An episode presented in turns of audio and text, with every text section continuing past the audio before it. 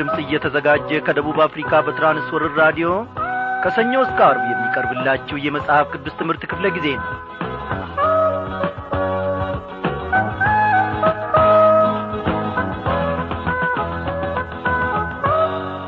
እነሆ እግዚአብሔር አምላካችን የትንቢተ ሆሴን መጽሐፍ እያስተማረን እያስጠናን በዚያም ውስጥ ድንቅ ሥራውን እንድንመለከት እያደረገን ለሕይወታችን ዘመን የሚረባውን ቃሉን እየሰጠን እየገሰጸንና እነሆ እያሳደገን አሁን ደግሞ ወደ ያዕቆብ መልእክት ተሸጋግረናል።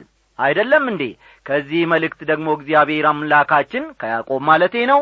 አሁንም እንደ ወትሮ ብቻ ሳይሆን ከወትሮ በበለጠ ሁኔታም ደግሞ ለእኛ የሚረባውን መንፈሳዊ ማዳለውና ይመግበናል ይመክረናል ያቆመናል ይገስጸናልም እንታነጽበት ዘንድ እግዚአብሔር አምላካችን ቃሉን እነሆ ዘወትር በየምሽቱ ከቤተሰባችን ጋር አንድ ላይ ሆነን ወይንም ከጎረቤቶቻችን ጋር ወይንም ደግሞ ከጓደኞቻችን ጋር አንድ ላይ ሆነን ወይንም ደግሞ ብቻችንን ቁጭ ብለን በተለያየ ዐይነት አጋጣሚ ውስጥም ሆነን ቃሉን እንድንማር ጌታ መንፈስ ቅዱስ አስተማሪውን ይልክልናል። እግዚአብሔር ይክበር ይመስገን። እንደምን አመሻችሁ በጌታ የተወደዳችሁ ክብራን አድማጮቼ የእግዚአብሔርን ድንቅ ሥራ ላስቀድም ብዬ ነው እንጂ ሰላምታዬን አልዘነጋውም። በዛሬው ምሽት ክፍለ ጊዜ ጥናታችን እንግዲህ ጌታ መንፈስ ቅዱስ የሰጠኝን ደግሞ ከእናንተ ጋር አብሬ እንድካፈል እኔም በዚህ አለው ማለት ነው። እግዚአብሔር እንግዲህ ዛሬ የሚናገረንን ለመመልከት ልባችንን አዘጋጅተን ሁላችንም እቀርበናል አይደለም እንዴ? እግዚአብሔር ይባርካችሁ። እስቲ ይህንን ዝማሬ አስቀድመን እንጋብዛችሁ Amina.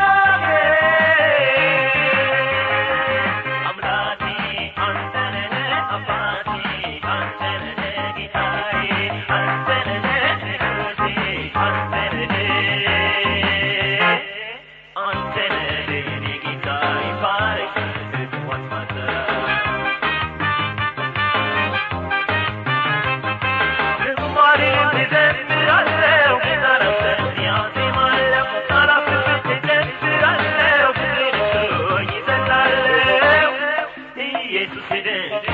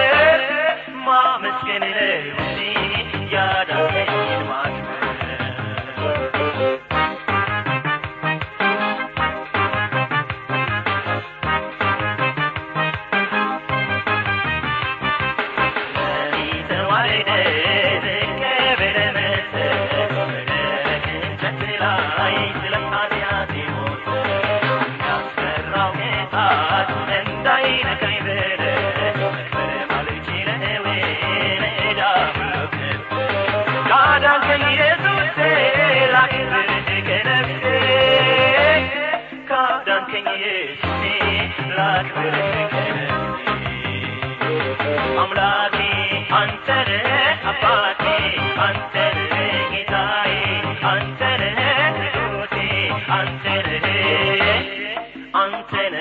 የኔ ጌታ ይባረክ የእግዚአብሔር ስም ለዘላለም ይክበር ይመስገን አምላካችን አባታችንም እርሱ ነው እስቲ እናመስግነው። ቅዱስ እግዚአብሔር አምላካችን እናመሰግንሃለን በዚህች ምሽት ደግሞ። አንድ ላይ ሰብስበ ድንቅ የሆነውን ቃልህን ዘላለማዊ የሆነውን ቃልህን እንድንመገብ ስለምትረዳን አቤቱ አምላካችን ሆይ ቃልህ ተገኝታልናለችና እኛም በልተን ደግሞ በሱ እንድንፈወስ እነሆ እግዚአብሔር አምላካችን ሆይ መንፈሳዊን ሆዳችንን ትከፍት ዘንድ መንፈሳዊ ነፋችንን ከፍተ ደግሞ እግዚአብሔር ሆይ እንድትመግበን እንለምንሃለን። በዚህ በበላነው ቃልህ ደግሞ እግዚአብሔር ሆይ ማደግ እንድንችል ፍሬም ማፍራት እንድንችል ለሌሎችም ምሳሌ መሆን እንድንችል ጸጋህን አብዛልን። ሰው የአምላክ ጸጋ ካልበዛለት ሰው የአምላክ ምሕረት ካልበዛለት በስተቀር ወዳቂ ነው እግዚአብሔር አምላኬ ሆይ ተቅበዝባዥ ነው።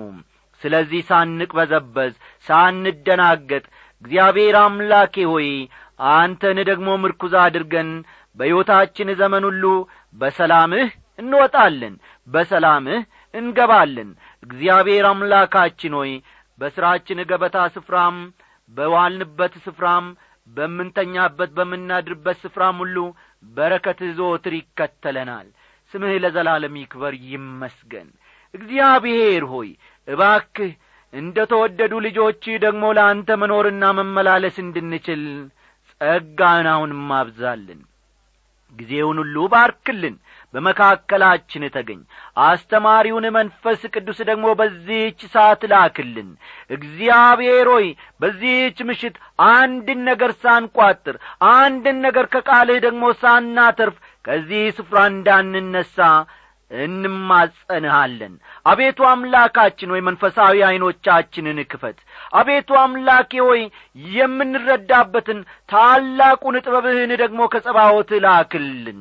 እግዚአብሔር ይህንን ሁሉ ስለምታደርግ እጅግ እናመሰግንሃለን። ድካማችንን ሁሉ ይቅር በለን። ታምነን ወደ አንተ ቀርበናልና አንተም ወደ እኛ ቅረብ ወደ እግዚአብሔር ቅረቡ እርሱም ወደ እናንተ ይቀርባል ተብሎ ተጽፏልና። እግዚአብሔር ሆይ ወደ አንተ ቀርበናል። እግዚአብሔር ሆይ ወደ አንተ መጥተናል። እነሆ ወደንና ፈቅደን አንተን ሽተን አንተን ብለን መጥተናልና። በዚህች ምሽት እኛንም ቤተሰባችንንም ሁላችንንም ተመልከተን። በምትወደው በልጅህ በመድኃኒታችንና በጌታችን በኢየሱስ ክርስቶስ አሜን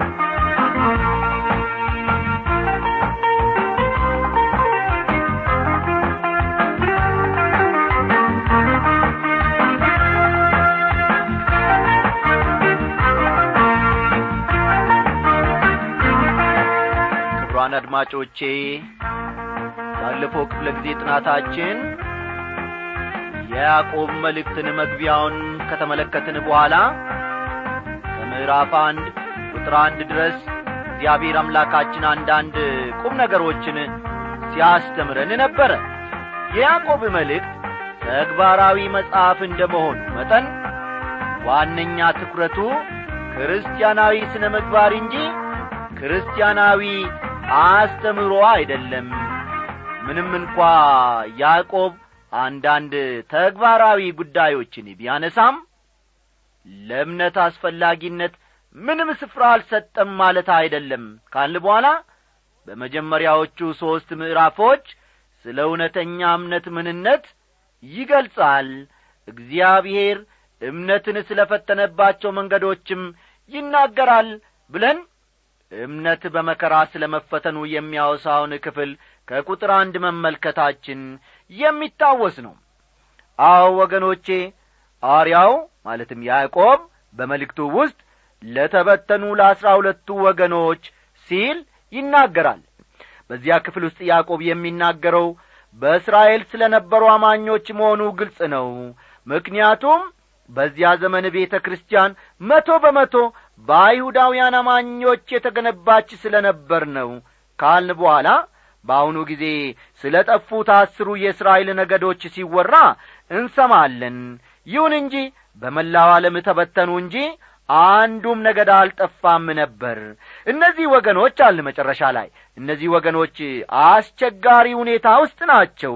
ይሁን እንጂ ያዕቆብ ከመልእክቱ ደግሞ የሚከተለውን ይጽፍላቸዋል ብለን የቁጥር ሁለትን ትምህርት ለዛሬ ምሽት አሳድረን ነበረ። ዛሬም ከዚያው እንነሳለንና መጽሐፍ ቅዱሶቻችሁ እንደ ተለመደው ገለጥ ገለጥ አድርጋችሁ ያዕቆብ ምዕራፍ አንድ ቁጥር ሁለትን አውጡ። ያዕቆብ ምዕራፍ አንድ ቁጥር ሁለትን ተመልከቱ።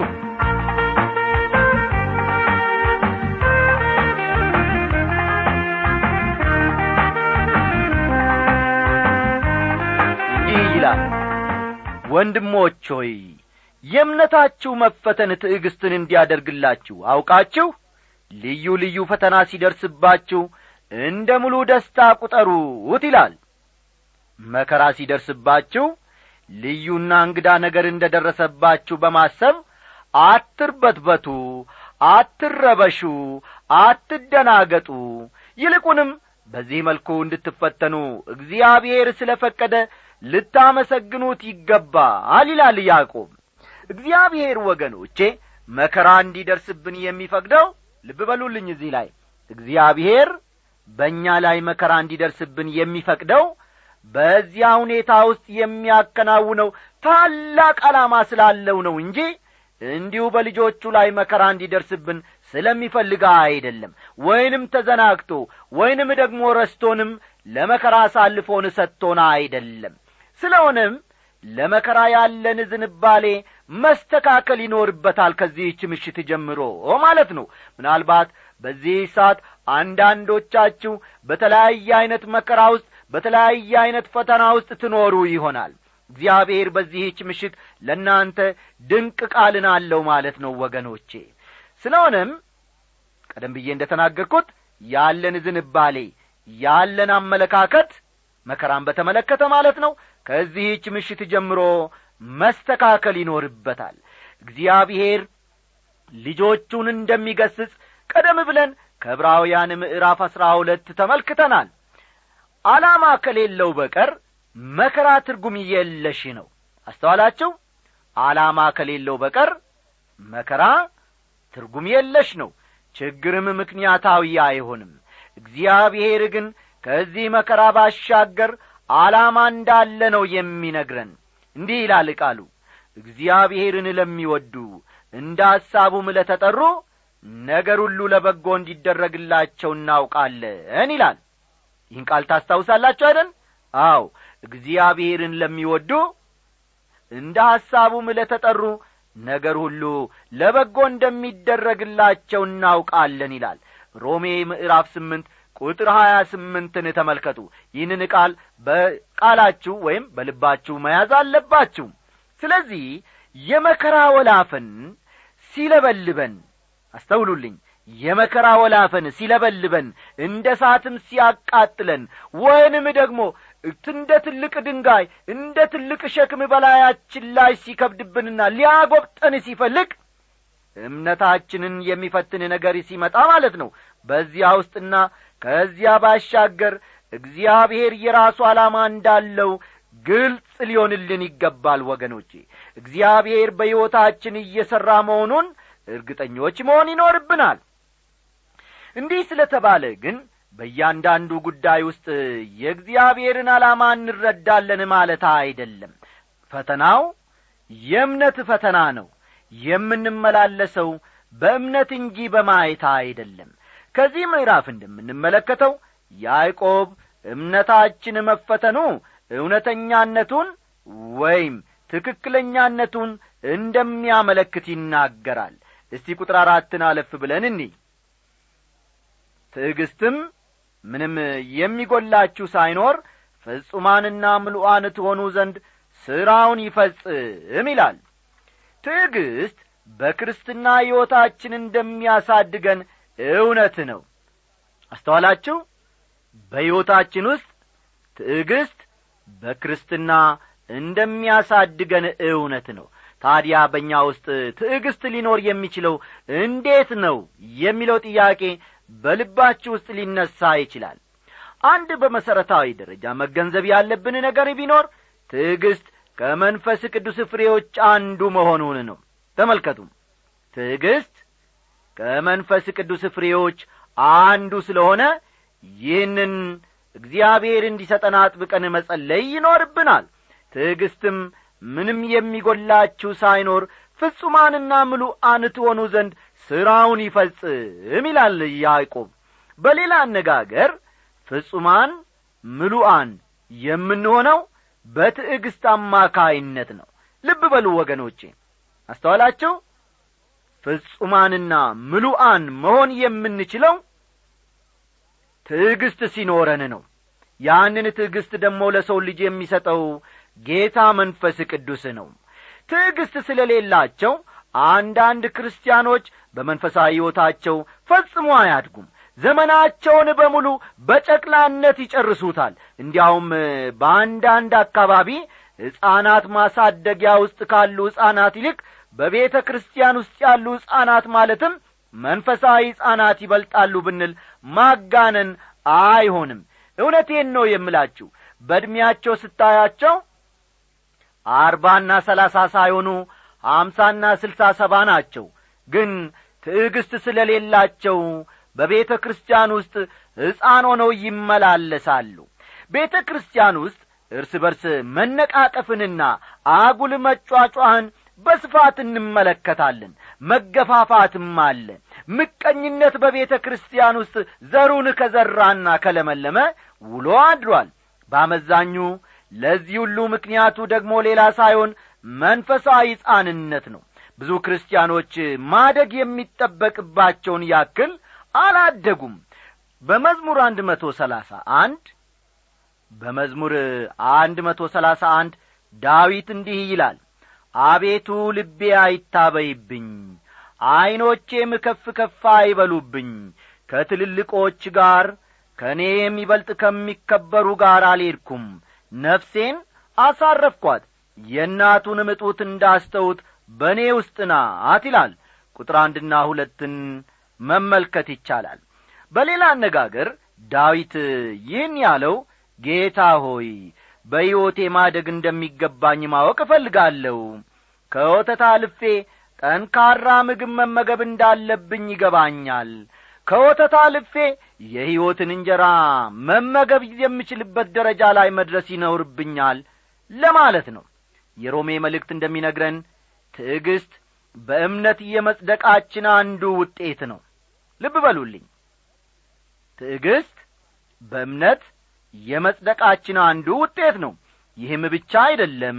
ነገር ግን መከራ ትዕግስትን እንዲያደርግ ትዕግስትም ፈተናን ፈተናም ተስፋን እንዲያደርግ እያወቅን በመከራችን ደግሞ እንመካለን ይላል ሮሜ ምዕራፍ አምስት ቁጥር ሦስትና አራት እግዚአብሔር ስለዚህ ቃሉ ለዘላለም ይክበር ወገኖቼ። በዚህች ምሽት እግዚአብሔር ለብዙዎቻችሁ መጽናናቱንና ሰላሙን በዚህ ቃሉ እንደሚሰጣችሁን ያምናለሁ። ይህ ቃል በዚህ ሰዓት ለእኔ የሚናገረኛል ወዳጆቼ። ስለዚህም ከመከራው ባሻገር ዓላማ አለ ማለት ነው። አስተዋላችሁ አይደል? ከመከራ ባሻገር እግዚአብሔር በሕይወታችን ውስጥ ዓላማ አለው ማለት ነው። የአንዳንድ ክርስቲያኖች እምነት ጥልቀት የሌለውና እንዲሁ እላይ ላዩን ብቻ ነው። በሚያምኑት ነገር መተማመንና መረጋጋት አይታይባቸውም። አንዳንድ ክርስቲያኖች ደግሞ የእግዚአብሔርን ቃል የሚቀበሉት ለአእምሮአቸው ተስማሚ ሆኖ እስካገኙት ድረስ ብቻ ነው። የዚህ ሁሉ ምክንያቱ ደግሞ በመንፈሳዊ ሕይወት አለማደግ ነው። እግዚአብሔር እምነታችን እንዲፈተን የሚፈቅደው ትዕግስት እንዲኖረንና በመንፈሳዊ ሕይወታችን በሳልና ያደግን የእግዚአብሔር ልጆች እንድንሆን ነው። ባሳለፍኳቸው አያሌ የአገልግሎት ዘመናት እግዚአብሔር በአማኞች ሕይወት ይህን ሲያደርግ ደጋግሜ ተመልክቻለሁ። በተለይ ደግሞ ይህን ሳስብ ቶሎ ብሎ ወደ አይምሮዬ የሚመጣው አንድ ወጣት ክርስቲያን ነው። ይህም ወንድም በትንሽ በትልቁ ነገር ከሰዎች ሕይወት ስህተትና ደካማ ነገርን የሚፈልግ ሰው ነበር። በሳምንቱ መካከል በምሰጠው የመጽሐፍ ቅዱስ ጥናት ያላንዳች ማቋረጥ ከመገኘቱም በላይ ዘወትር መጽሐፍ ቅዱስና ማስታወሻ ደብተሩን ይዞ ነበር የሚመጣው። ማገልገል ከጀመርኩበት ጊዜ አንስቶ እንዲህ ያለ ነቃፊና ተቺ ሰው በፍጹም ወገኖች ያጋጥሞኝ አያውቅም። በሚቀጥሉት ጥቂት ዓመታት ይህ ወንድም የተለያየ ችግርና መከራ በሕይወቱ ይፈራረቅበታል። ከመከራው ደግሞ ትዕግስትንና ልበሰፊነትን ይማራል። በኋላም ያ ወንድም በቤተ ክርስቲያናችን ውስጥ አሉ ከምንላቸው በሳልና አስተዋይ ክርስቲያኖች አንዱ ለመሆን በክቶ ነበር። በሕይወታችን መከራ እንዲመጣ ታዲያ እግዚአብሔር የሚፈቅደው በዓላማ ነው ወገኖቼ። ዓላማው እኛ እንድናድግና አስተዋይ ክርስቲያን እንድንሆን ያደርገናል። እግዚአብሔር ለዘላለም ይክበር ይመስገን። የእሱን መንገድ ማን ተረድቶት? ቁጥር አምስትን እንመልከት።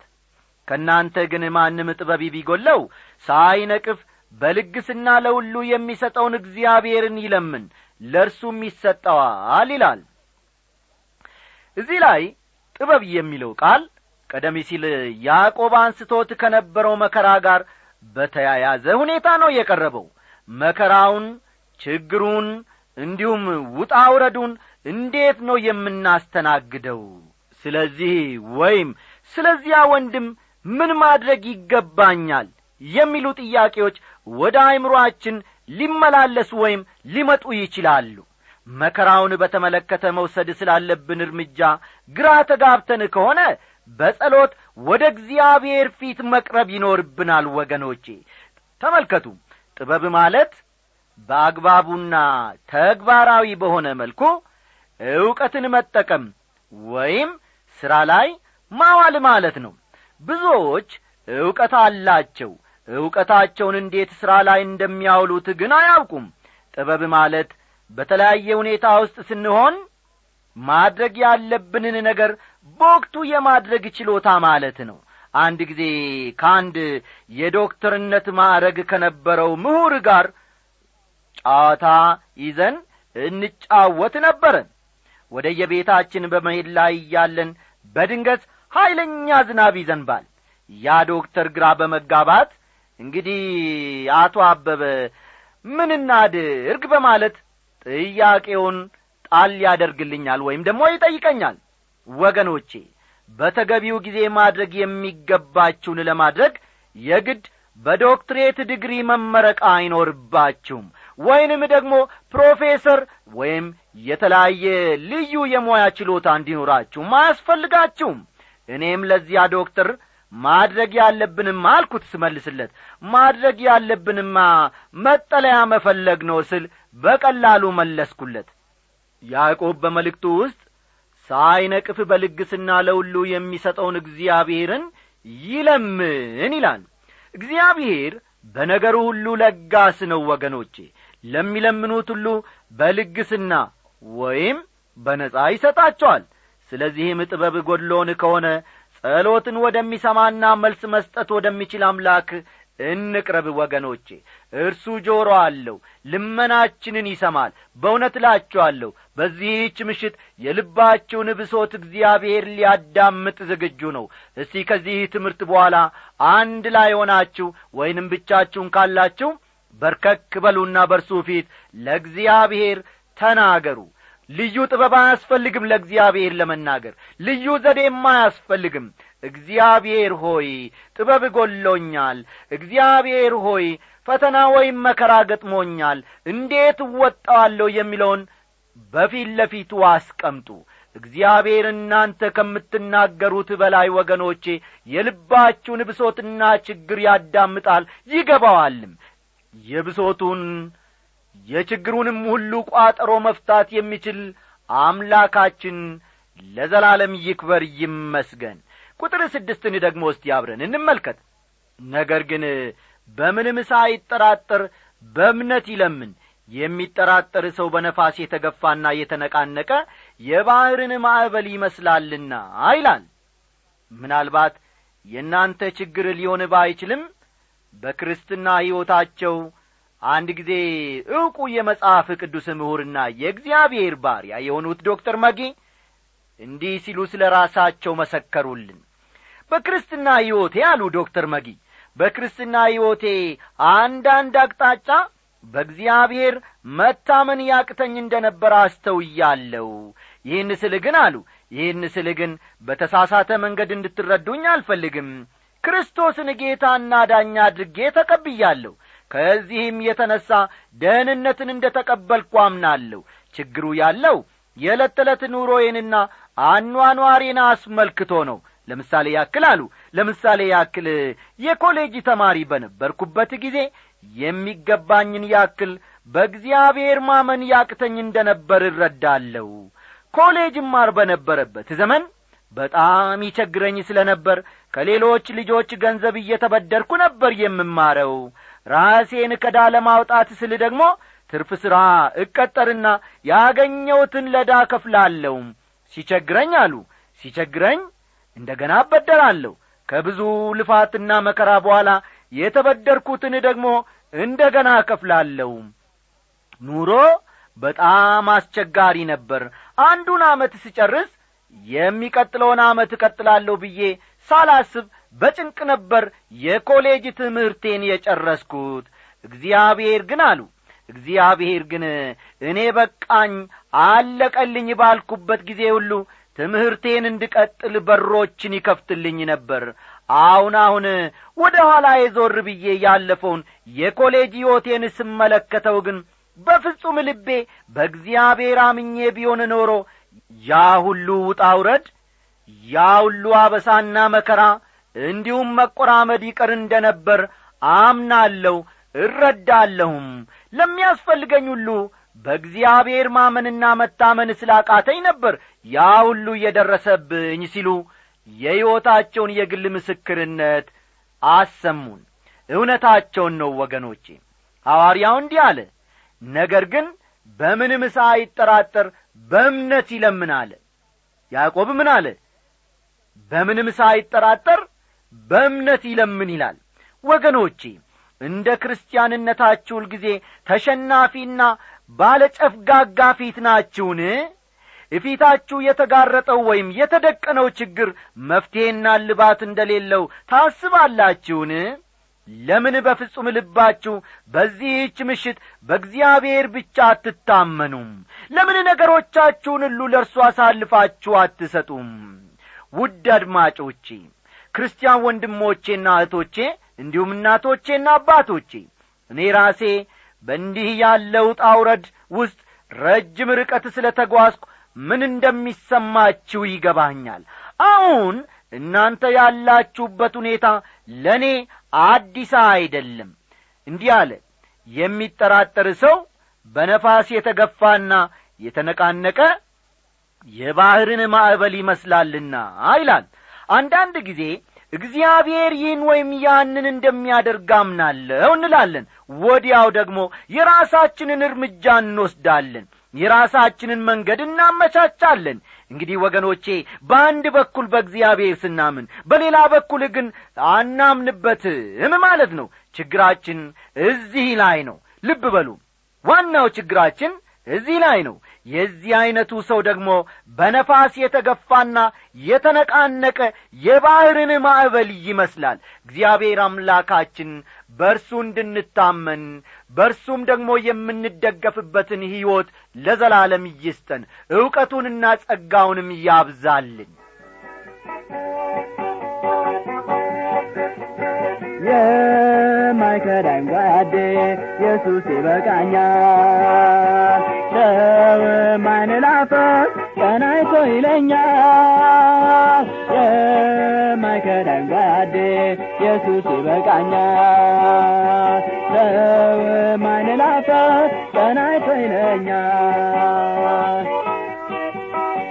በብስጭት ታምን ሳወራ ብቻዬን ባዘኝ ስመሰጥ ሳስጨንቅ አንጎሌ ሚስጥር ለሚያውቀው ለጓደለ ኢየሱስ።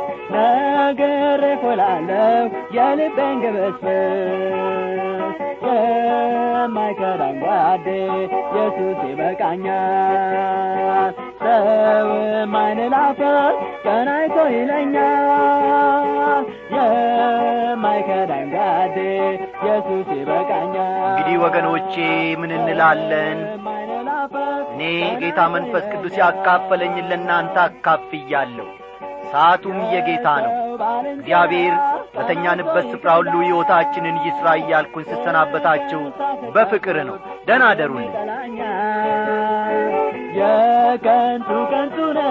ሰውን አምኖ መኖር መክረም ይመረጣል ከኢየሱስ ጋር በዶ የማይከዳኝ ጓዴ ኢየሱስ ይበቃኛል። ሰው ማንላፈር ቀናይቶ ይለኛል። የማይከዳኝ ጓዴ ኢየሱስ ይበቃኛል። ሰው ማንላፈር ቀናይቶ ይለኛል።